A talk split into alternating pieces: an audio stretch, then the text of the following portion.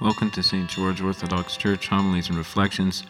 Today's homily is on the parable of the talents as God's compassion towards us that we ought to share with others and not bury in the ground.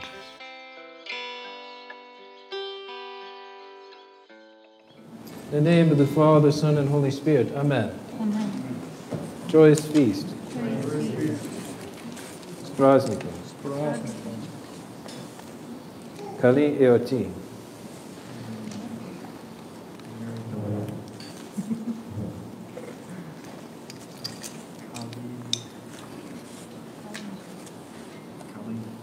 This morning's parable fits really nicely with the epistle reading, the parable from the Gospels.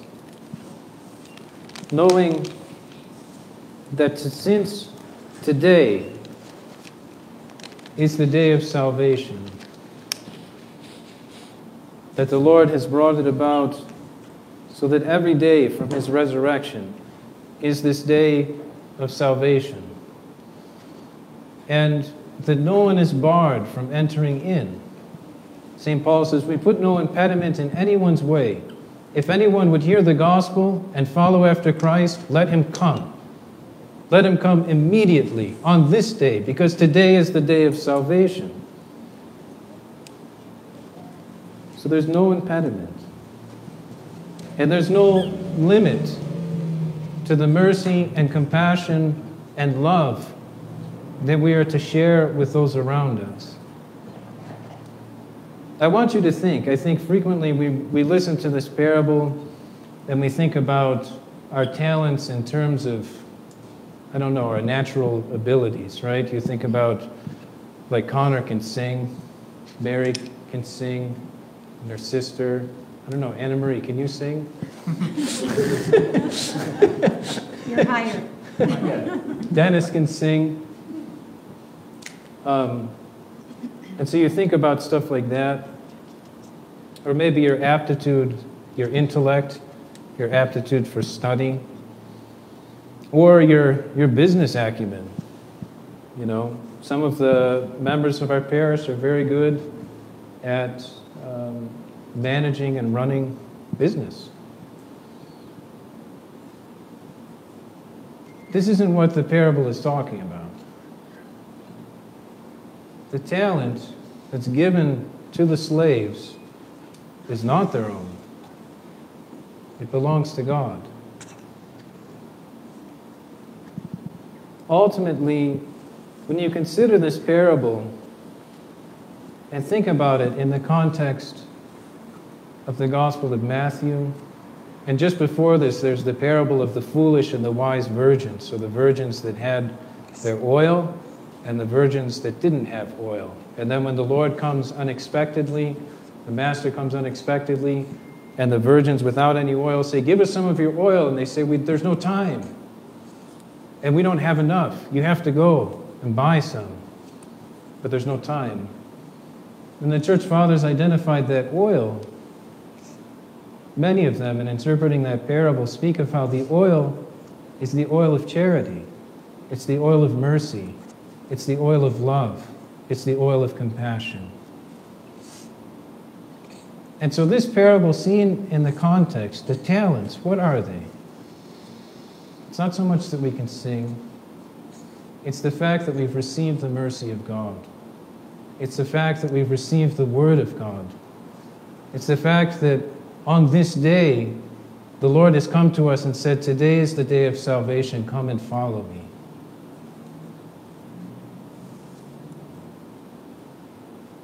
But there was one man in the parable who received this word. And yet, what does he say? I knew you to be harsh, reaping where you haven't sown collecting, you know, where you haven't winnowed anything. And so I went and hid your talent in the ground. What is this like? It's like another parable in the Gospels where the one man receives forgiveness for so much. When he receives, you remember, he receives like a thousand, you know, tens of thousands of dollars or a million dollars. He's forgiven just because he asks. And then he goes out and he finds his brother and he starts choking him to death for a paltry sum, for a few dollars. Right after he had just received that forgiveness of all of that debt.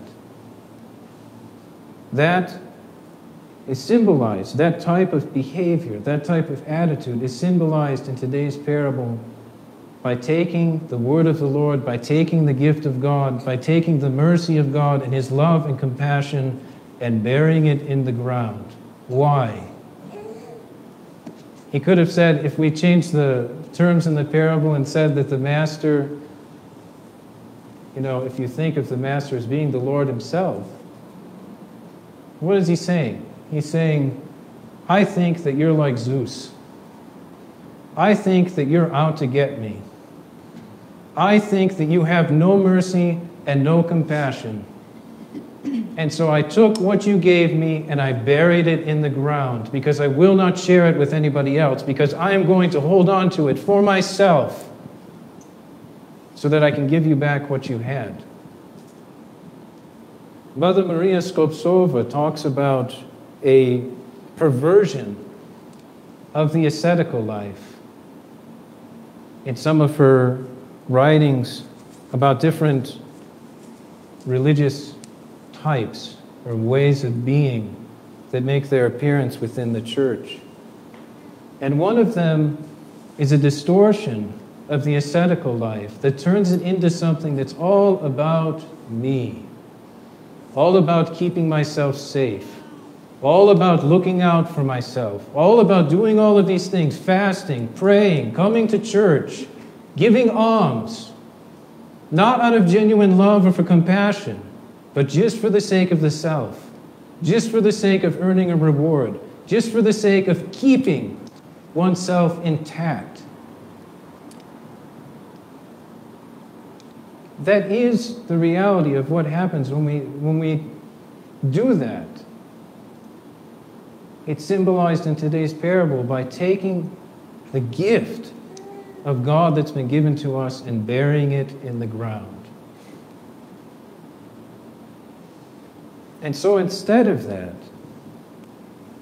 we ought to take what He's given us and go out and share it with others. If God has shown us compassion, we ought to go out and show even more compassion as far as we can't outdo God's compassion, but we can struggle. St. Paul says, you know, that you should struggle to outdo one another in doing good to one another. So we can struggle to do that, to actually take all that we've been given. And within the Gospels, paradoxically, one could say, and this is the parable kind of reveals something that you see over and over again in the Gospels, and we saw it last week with Zacchaeus compared to the rich man. So you have the rich young man that's kept the commandments, and he goes away from the Lord sad. And you have Zacchaeus who hasn't kept any of the commandments, and salvation comes to his house. In the parable, Zacchaeus is the one who's been given five talents. He's been given an overabundance of God's mercy and grace. And as soon as he receives it, he immediately starts trading with it. He immediately starts multiplying it. He immediately starts giving it to others. He doesn't hold on to anything for himself. Whereas the other rich young man that has lived his entire life in fulfillment of the commandments, it's only given that one talent of grace, of compassion. And yet, after having living after having lived his life in the church, fulfilling the commandments, seeking to observe the will of God, he has that one thing and he's unwilling to share it. And you see how that happens over and over and over again that the tax collectors and prostitutes and sinners enter the kingdom of heaven before you, and you yourselves will not enter it. Because you have this one thing and you're so stingy about it, about sharing compassion and mercy and love and grace with those around you. But within, and this is why within the tradition, we have to cultivate and seek and cry out to God for a genuine broken heart, for a genuine contrite heart. Which that word contrition has to do with something that's hard being broken to pieces and ground up. We have to seek this and cry out to God for it. So that as we humble ourselves, as we put ourselves in the place of the sinner, His mercy and compassion and grace abounds more and more and more for us. And we become less and less afraid of sharing it with others, of giving it away. Because we know that the love of God, we come to know that the love of God is inexhaustible.